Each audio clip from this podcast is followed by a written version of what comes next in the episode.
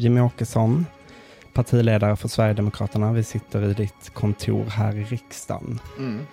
Jag undrar, vad gör Ulf Kristersson till en bra statsministerkandidat? Det bästa med Ulf Kristersson just nu är att han är beredd att både samtala och samarbeta med, med mig och med mitt parti. Eh, och det är därför som vi har valt att bejaka det här maktskiftesprojektet.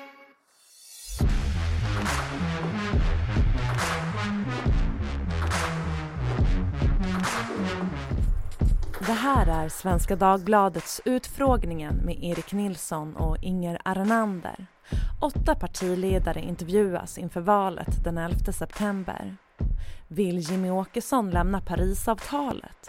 Och är Kina en bra inspiration i brottsbekämpning? Och, och just som ledare över Sverige, statsminister, vilka egenskaper har han? Men Jag tycker att han har eh, sen han tillträdde ändå dragit Moderaterna i en riktning som, eh, ja, som är i vår riktning. Eh, när det gäller rättspolitiken och kriminalpolitiken, när det gäller migrationen, när det gäller energipolitiken, försvaret, allt det där som Fredrik Reinfeldt försummade. Där har ju Moderaterna i någon mening åtminstone intagit en annan riktning. Och det tycker jag är, det är bra, det är vad Sverige behöver. Och kan vi vara med och dessutom förstärka det där ytterligare så är det, blir det ännu bättre. Hur mycket litar du på Ulf Kristersson? Eh, vi har ju under ett par års tid nu byggt förtroende mellan Sverigedemokraterna och Moderaterna och jag tycker att det har gått i eh, en bra riktning. Eh, jag tycker att vi har haft förtroliga både förhandlingar och samtal under de här åren. Så att det är klart att jag litar på Moderaterna och på Ulf Kristersson så mycket som jag känner att jag måste göra och fram tills dess att man visar att vi inte kan lita på dem. Du tycker att han är en av dem som har citat förstört Sverige. Eh, litar du på honom ändå? Ja, men han var ju också del av den moderatledda regering som under åtta år gjorde oerhört många misstag. Eh, inte minst då eh, på kriminalpolitikens område och invandringspolitiken. Det, det är klart att Ulf Kristersson, jag hörde inga protester från honom där och då. Men det är ju uppenbart att han nu har eh, intagit en annan riktning i de frågorna och det tycker jag är bra. Och det skulle vara dumt av mig att inte bejaka det och inte uppskatta det och försöka utnyttja det och försöka vara konstruktiv.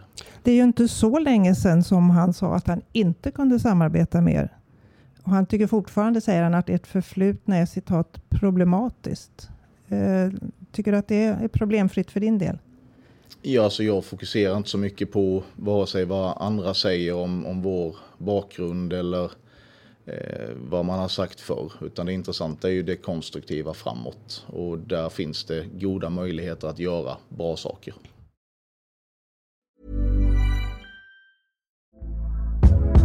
Hey there, it's Michelle Norris. I'm host of a podcast called Your Mama's Kitchen. When I travel, I'm usually looking for a way to find a taste of home when I'm not at home. And one of the things I love to do when I am at home is entertain. And Airbnb allows me to do that. When I was in California recently, I rented a house that had a great kitchen. And when we were sitting around the table, we we're all thinking, we're in someone else's house. Someone could be in all of our homes as well. If you have a home, but you're not always at home, you have an Airbnb. Your home might be worth more than you think. Find out how much at airbnb.com slash host.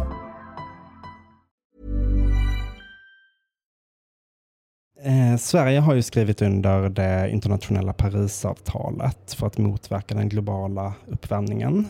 Eh, ni röstade nej till att Sverige skulle gå med. Bör Sverige dra sig ur?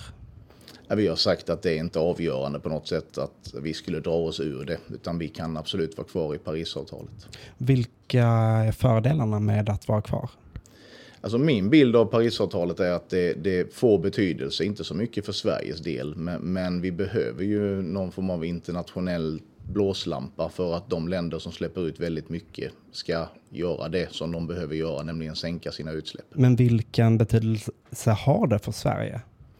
För Sveriges del så har det inte så stor betydelse. Sverige har redan förhållandevis låga utsläpp. Eh, Sverige har eh, dessutom en, en eh, har haft åtminstone en fossilfri elproduktion. Eh, eh, och vi ligger långt fram när det gäller de här frågorna. Eh, saker som produceras i Sverige sker på ett betydligt mer klimatvänligt sätt än på de flesta andra platser i världen. Eh, så att för Sveriges del så är vår roll i det här internationella arbetet är ju den tekniska innovationen, det är ny energiteknik, det är modern kärnkraft och sådana saker. Men att vara med i Parisavtalet, det är ett sätt att eh, sätta press på de större utsläpparna? Ja, det är ett sätt för dem att tvinga dem att förhålla sig till problematiken. Varför ville ni då inte gå med från början? Därför att Parisavtalet har ju inneburit också att Sverige åtar sig en massa saker eh, som vi menar inte gör nytta. Därför att andra länder ska kunna fortsätta att släppa ut mycket. Och det förväntas ju också av Sverige när vi har förbundit oss till det. Så varför ja. ska vi då vara kvar i ett sådant avtal? Jag tror inte att vår, vår, eh, de, vårt deltagande i Parisavtalet är avgörande för klimatet på något sätt. Men jag ser heller ingen, liksom, inga skäl att dra oss ur det. Däremot så ska vi lägga om den svenska klimatpolitiken till att fokusera mindre på att göra det dyrare och svårare att leva i Sverige och mer fokuserat på teknisk utveckling som vi är väldigt bra på i det här landet. Du sa att du tycker Parisavtalet ska fungera som en blåslampa. Hur bra tycker du att det går med det? Ja, på kort sikt så har det inte gått så där väldigt bra. Eh, utan det är fortfarande så att stora länder som släpper ut mycket gör det. Och de har väl i princip förbundit sig att göra det också framöver. Och, och det talar ju ännu mer för det jag säger att Eh, Eh, om vi har världens högsta dieselpris eller Europas högsta dieselpris i Sverige så gör det inte skillnad för klimatet ens på marginalen. Däremot så när vi gör stora satsningar i teknisk utveckling, eh, det pratas mycket om kolfritt stål och sådana saker som vi också är med på. Eh, men annan energiteknik, annan teknisk utveckling, när vi fokuserar på det, när vi Eh, skapa förutsättningar för svenskt näringsliv att också eh, marknadssätta de innovationer som växer fram i Sverige, då gör vi på riktigt insatser för klimatet. Även om inte det här är juridiskt bindande så har ju Sverige trots allt förbundit sig enligt Parisavtalet att göra sin del. Hur ska vi uppfylla det vi har lovat då? För det har vi väl inte gjort? Jag tycker att vi gör vår del på bästa sätt genom att eh, använda det den kunskap och den kompetens som finns i Sverige till att utveckla eh, ny teknik. Eh, jag tycker att vi gör det bästa genom att vi främjar svenska exportföretag så att de kan sälja saker som är tillverkade på ett mer klimatvänligt sätt än vad andra länders produkter är. Det är så vi ska göra vår insats för klimatet, inte genom att eh, göra det omöjligt att köra bil. Tycker Men... du att Sverige skulle ha andra mål än de vi har nu? Jag tycker att må, vi kan gärna ha ett mål om att Sverige ska ha, vara fossilfritt. Men, men, att sätta det till om 20 år ungefär, det är ju helt orimligt. Eh, därför att, och det ser vi ju nu när vi styr mot de målen på det sätt man gör, då blir drivmedel dyrt. Eh, elen har blivit dyrare för att man har lagt ner fungerande kärnkraft till förmån för väderberoende energislag. Eh, det driver inflationen, eh, insatsvaror, eh, transporter blir dyrare och det gör att, att människor får det svårare och det är ingen bra politik. Är slutsatsen att Sverige borde ändra sina mål, sänka sina mål? Ja, vi förhåller oss inte till målen därför att vi har inte varit med på dem från början utan det vi säger är att Sverige kan inte ensamt rädda klimatet. Ingenting talar för att den politik vi driver här tas efter av andra länder eller att de ser oss som ett föredöme. Det är snarare så att andra länder i Europa ser det Sverige gör som ett sätt att komma undan själva. Det vill säga att de behöver inte minska sina utsläpp och det är ju inte rimligt. Men menar du att eftersom SD inte har förbundit sig till de här målen så ska Sverige inte uppfylla dem? om jag får bestämma så ska de målen ändras naturligtvis. Och hur ska de ändras? Vi har inte satt några mål på det sättet utan det vi har konstaterat är att den här tidsramen för det här målet är alldeles för snäv. Och hur lång borde den vara bort i tiden om den skulle vara rimlig tycker du? Nu, nu är ju målet om nollutsläpp 2045. 45 ja. ja. Eh, och det är ju en ganska smal tidshorisont eh, eftersom det vi ser nu när vi styr mot de målen så blir det de här konsekvenserna. Och det är ju, det är ju ingen hemlighet. Alltså Miljöpartiet har ju varit öppna med det hela tiden. Det var inte så länge sedan som de pratade om diesel och bensinpriser på 30 kronor. Så att det, är, det är inget, det är inte så att de har lurat oss. Men vi har ju sagt från början att vi tycker att det är fel. Men målet är ju satt för att vi också ska nå det vi åtagit oss enligt Parisavtalet. Och du vill ju inte lämna Parisavtalet säger du. Ja, om det nu är så att vi bara kan uppnå Parisavtalet, det vi har förbundit oss att göra, genom att göra det omöjligt för vanliga hedliga svenskar att köra bil till jobbet eller att överhuvudtaget äga en bil och köra sin bil eller värma upp sina hus eller köpa mat, då är det ju helt orimligt. I så fall så måste vi lämna Parisavtalet. Men jag menar ju att... Men är, är det inte där vi är nu, jag, tycker du? Jag menar ju att det vi behöver göra är ju att ta vårt ansvar fast på ett annat sätt än det vi gör idag, som faktiskt får effekt på riktigt. Ser du att eh, det här målet då är ett av flera mål behöver förhandlas om under nästa mandatperiod? Eller hur, hur ser du framför dig att eh, det här ska utvecklas? Ja, men jag tycker att vi är inne på en bra linje nu där vi har fått med oss eh, flera andra partier på att till exempel ta bort reduktionsplikten som ju infördes för att styra mot de här målen. Så att jag betraktar det som att just nu så styr vi inte mot de målen eh, därför att det är orimligt utan vi styr eh, istället Sverige utifrån vad människor i Sverige behöver. För det säger ju dina samarbetspartier att vi kan fortfarande nå det här målet om 2045. Ja, det förutsätter, ja det kanske vi kan om, om vi fokuserar på rätt saker. Men, men, eh, vi måste fortsatt komma bort ifrån idén om att vi inte ska kunna köra bil i Sverige. Mm. Eh, och, och, det är det viktigaste för mig. Kan du ge någon tidshorisont? Något, du, du, du, tycker att 20 år är för snävt. Hur många år kan det handla om? När kan vi ha minskat våra utsläpp så mycket. Så jag tycker inte att våra utsläpp är de viktiga. Så att jag tycker inte att det är avgörande att vi sätter en sån horisont här i Sverige. Det intressanta är ju utsläppen globalt. Och där står ju Sverige för mindre än en promille av nettoutsläppen. Så att det påverkar ju inte. Så slutsatsen är att du tycker vi ska vara kvar i Parisavtalet för att kunna trycka på andra. Men själva har vi gjort vad som anbelangar oss så att säga.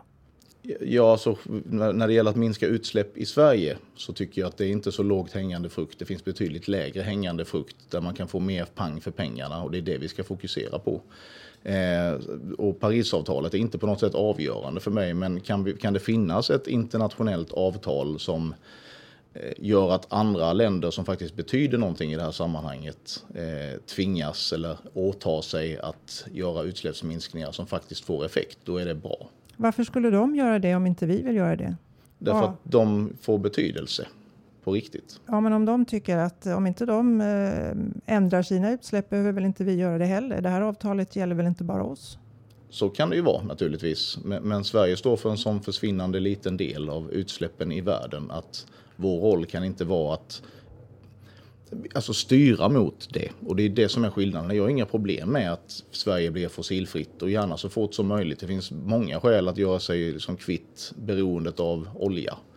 Bland annat klimatskäl. Eh, och visst, det är klart att vi ska gå i den riktningen. Men, men, att lägga alla dessa pengar som vi lägger på politik som inte får någon effekt, det är det jag vänder mig emot. Eh, vår roll, som sagt, det är att kunna ta fram eh, teknisk utrustning, energiteknik som gör det möjligt för andra länder att minska sina utsläpp. Och där tror jag att Sverige kan spela en viktig roll. Du, I er valplattform så skriver ni under avsnittet klimat att världen står inför ett allvarligt läge. Vad är det som du ser som allvarligt? Ja, men dels att klimatet kommer att förändras. Det är väl ställt utom allt tvivel. Eh, dels att människan har en del i det. Eh, och det ska vi ju göra vad vi kan för att eh, ja, stoppa den del vi klarar. Men också, och det måste vi också förstå, vi måste eh, jobba också med klimatanpassning. Framförallt i de delar av världen där det kommer att se riktigt illa ut. Är det en kris? Kallar du det för en klimatkris? Här och nu så har vi ingen kris eh, på det sättet. Vi har varmt väder eh, och ibland har vi kallt väder. Eh, det tenderar att vara väldigt varmt eh, och väldigt alarmerande varje valår av någon anledning. Eh, men eh, nej, jag upplever inte att vi är på en kris på det sättet så att vi behöver ha panik. Utan tvärtom. Jag tror att det rimliga är att man andas och sen så gör man det som man tror är det rätta. Så att vi inte satsar alla dessa globalt sett kanske hundratals biljoner dollar på sånt som inte gör, gör någon nytta. Det är ju helt vansinnigt. Så du håller inte riktigt med IPCC och, och, och, så om att det skulle vara en väldigt alarmerande situation. Att kris. vi står inför en kris, det gör vi ju. Men att vi inte skulle hinna med att lösa den krisen om vi gör rätt saker, det, det köper jag inte. När det gäller klimatet, finns det med i den här överenskommelsen som du eftersträvar med Ulf Kristersson och de andra partierna? Jag vet inte av vilken anledning man alltid separerar klimatpolitik från annan politik. Jag, inte, jag, ser inte nödvändigtvis klimatpolitik som ett eget område utan vi har energipolitik till exempel. Det eh, har ju då bäring på klimatet. Vi har eh, skatter och andra styrmedel för bränslen och det har bäring på klimatet och en massa annat. Och där har vi ju varit överens hittills om att, eller nu är vi det i alla fall, och vi var det även i budgeten, att sänka drivmedelsskatten. Nu är vi överens om att minska reduktionsplikten. Eh, vi har varit överens om att den här skogspolitiken som görs i någon slags klimatpolitisk eh, namn eh, måste upphöra och så. Så att vi är överens om mycket av det som kallas för klimatpolitik. Mm. Kärnkraften inte minst. Om vi byter ämne. Jag brukar kalla det för saft vi sätter grovt kriminella farliga människor i centrum. Lägger hur mycket pengar och resurser som helst på att de ska må bra och bli bättre samhällsmedborgare.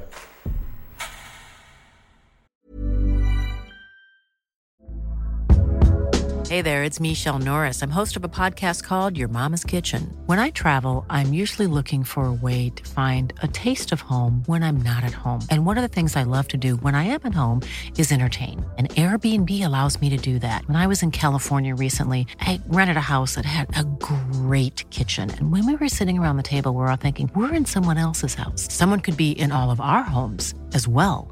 If you have a home, but you're not always at home, you have an Airbnb.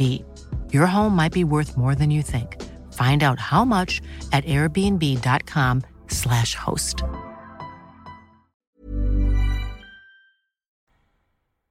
Det är flera partier som har närmat sig er i kriminalpolitiken, eh, inte minst kanske de du vill samarbeta med. Hur sticker SD ut nu för tiden?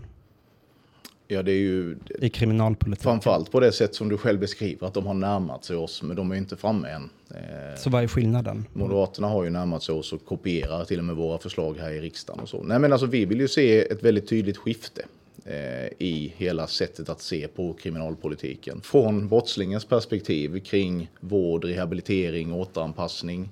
Och där är inte Moderaterna än? Jag tycker inte att de är där än, eh, men jag tycker att de är på god väg dit. Jag har goda förhoppningar om att vi ska kunna komma överens. Vad fattas då? Vad är det som gör att de inte är i det här skiftet som, som ni har? Ja, vi har inte suttit ner och förhandlat än, så att jag kan inte svara på i detalj hur långt de har kommit. Men jag ser goda förhoppningar och goda Tänker på om det var något förslag de hade eller eh, någon åtgärd ja, som du tycker är kvar i i det gamla perspektivet som, som du tycker? Ja, det är i väldigt hög grad, skulle jag vilja säga, en förtroendefråga idag. Eh, det vill säga, upplever man att när Moderaterna nu har rört sig i vår riktning och kommit ganska nära oss, använder våra förslag som sina egna, bedömer man då att det är tillräckligt trovärdigt? Eh, och det får ju varje väljare själv avgöra. Sen är det ju den här uppenbara kopplingen till migrationspolitiken och invandringen, integrationspolitiken, där vi har en väldigt offensiv eh, politik för att utvisa fler till exempel och så. Och exakt var Moderaterna står där tycker jag är lite otydligt. Tidigare i somras så presenterade ni ju 100 förslag för att minska kriminaliteten. Eh, det var 100 stycken då. Ett av dem är att ni vill citat utöka kameraövervakningen i hela samhället. Intelligent teknik och sammankopplade system ska användas för att spåra och kartlägga kriminella och skuggsamhället, står det där. Vilken intelligent kamerateknik vill ni använda? Vad ska, hur ska det se ut? Den utvecklas väl hela tiden. Så om jag säger någonting nu så finns det väl ännu bättre teknik imorgon. Men, men jag tänker mig att med, alltså saker som ansiktsigenkänning och sånt ska kunna användas. Skulle det kunna liknas vid, eh, det finns ju andra länder som använder sig av det, till exempel i Kina. Är det en eh, liknande metod du tänker dig, hur man ska känna igen ansikten på folk som kommer och går och som man kan misstänka? Jag vet inte om jag är rätt person att säga exakt vilken teknik som ska användas. Däremot tycker jag att jag har ett ansvar som lagstiftare att möjliggöra för rättsvårdande myndigheter, i det här fallet framförallt då polisen, att använda den teknik som man anser att man behöver för att komma till rätta med den brottslighet som finns idag. Mm, I hela samhället ska det här tillämpas, skriver ni? Överallt? Ska de här kamerorna vara? Jag tycker att det ska bli lättare att få sätta upp kameror eh, idag eh, på otrygga platser. Eh, det tycker jag är en, en, Det borde vi ha gjort för länge sedan. Eh, Sen som sagt, det är inte politiker som kommer att använda den här tekniken utan det är ju myndigheter och det är primärt polisen. Och jag tycker att mitt ansvar är att ge dem de möjligheterna. Sen får de själva avgöra när de tycker att det är nödvändigt. Och övervakningskameror med ansiktsigenkänning, intelligent teknik, hur hänger det ihop med personlig integritet? Ja, men det är ju principer som man får väga. Eh, å ena sidan medborgarnas rätt till trygghet och säkerhet.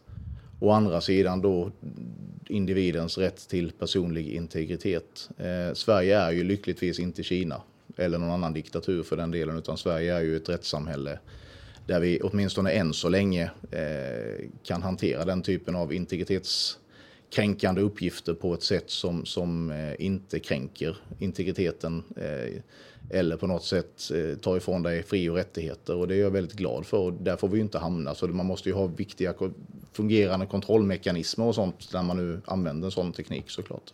Vilka kontrollmekanismer? Jag menar hur, om man sätter upp kameror överallt eh, eh som känner igen människors ansikten utan att inkräkta på den personliga integriteten, hur löser man det? Jag är inte så tekniskt bevandrad så att jag kan göra det, men uppenbarligen så kan man ju använda den här tekniken i andra länder, inte bara i diktaturer utan också i andra väst, västerländska rättssamhällen. Eh, och min bedömning är att där fungerar det förhållandevis bra. Eh, sen är det återigen, det är inte jag som avgör när och hur det här används utan politiker tar ju fram ett regelverk kring det, eh, sätter ramarna för det. Sen är det ju myndigheterna som får avgöra och sen så kan vi också besluta om hur saker och ting ska kontrolleras, vem får ha tillgång till uppgifterna. Eh, den typen av diskussion hade vi ju till exempel när det handlar om eh, att spara sms och, och e-post och sådana saker hos eh, operatörerna. Just eh, och då var det viktigt för oss att det inte då lagras utanför Sveriges gränser till exempel för mm. att säkra att det inte hamnar fel. Eh, snart är det val. I flera opinionsmätningar är det väldigt jämnt, både mellan blocken men också mellan Sverigedemokraterna och Moderaterna. Vad innebär det för regeringsbildningen om ni blir större än Moderaterna? Ja, det måste inte innebära särskilt mycket alls om vi blir större än Moderaterna. För det intressanta för en regeringsbildning är ju inte egentligen enskilda partiers storlek, utan det är ju möjligheten att skaffa sig ett regeringsunderlag i riksdagen. Om det inte blir maktskifte, men ni ändå blir större än Moderaterna, blir du då oppositionsledare? Många kommer nog att se det så att ledaren för det största oppositionspartiet också betraktas som oppositionsledare i formell mening, det vill säga i samband med partiledardebatter och andra saker som sker i, inom riksdagen. Däremot så handlar det också i, i praktiken om vilket underlag man samlar eh, kring sin ledarroll. Eh, och än så länge så är ju Moderaterna och Kristdemokraterna framförallt är ju ett lag och det har de ju uttryckt också. Så att så länge vi inte är större än båda de partierna tillsammans så ja, då är det tveksamt om, om ni i media till exempel kommer uppfatta mig som oppositionsledare. Men det, det, kan inte jag, det kan inte jag avgöra, det får andra avgöra. Vi får se hur det blir. Mm. Eh, tack så mycket Jimmy Åkesson. Tack så mycket.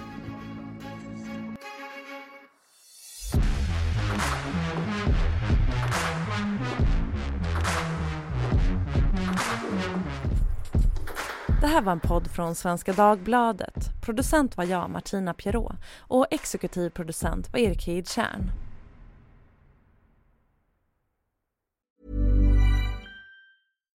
When you make decisions for your company, you look for the no-brainers. And if you have a lot of mailing to do, stamps.com is the ultimate no-brainer. It streamlines your processes to make your business more efficient, which makes you less busy. Mail checks, invoices, legal documents, and everything you need to keep your business running with stamps.com. Seamlessly connect with every major marketplace and shopping cart Schedule package pickups and see your cheapest and fastest shipping options from different carriers with rates up to 89% off USPS and UPS rates. And with the Stamps.com mobile app, you can take care of mailing and shipping wherever you are. Make the same no-brainer decision as over 1 million other businesses with Stamps.com. Sign up with Code PROGRAM for a four-week trial, plus free postage and a free digital scale. No long-term commitments or contracts.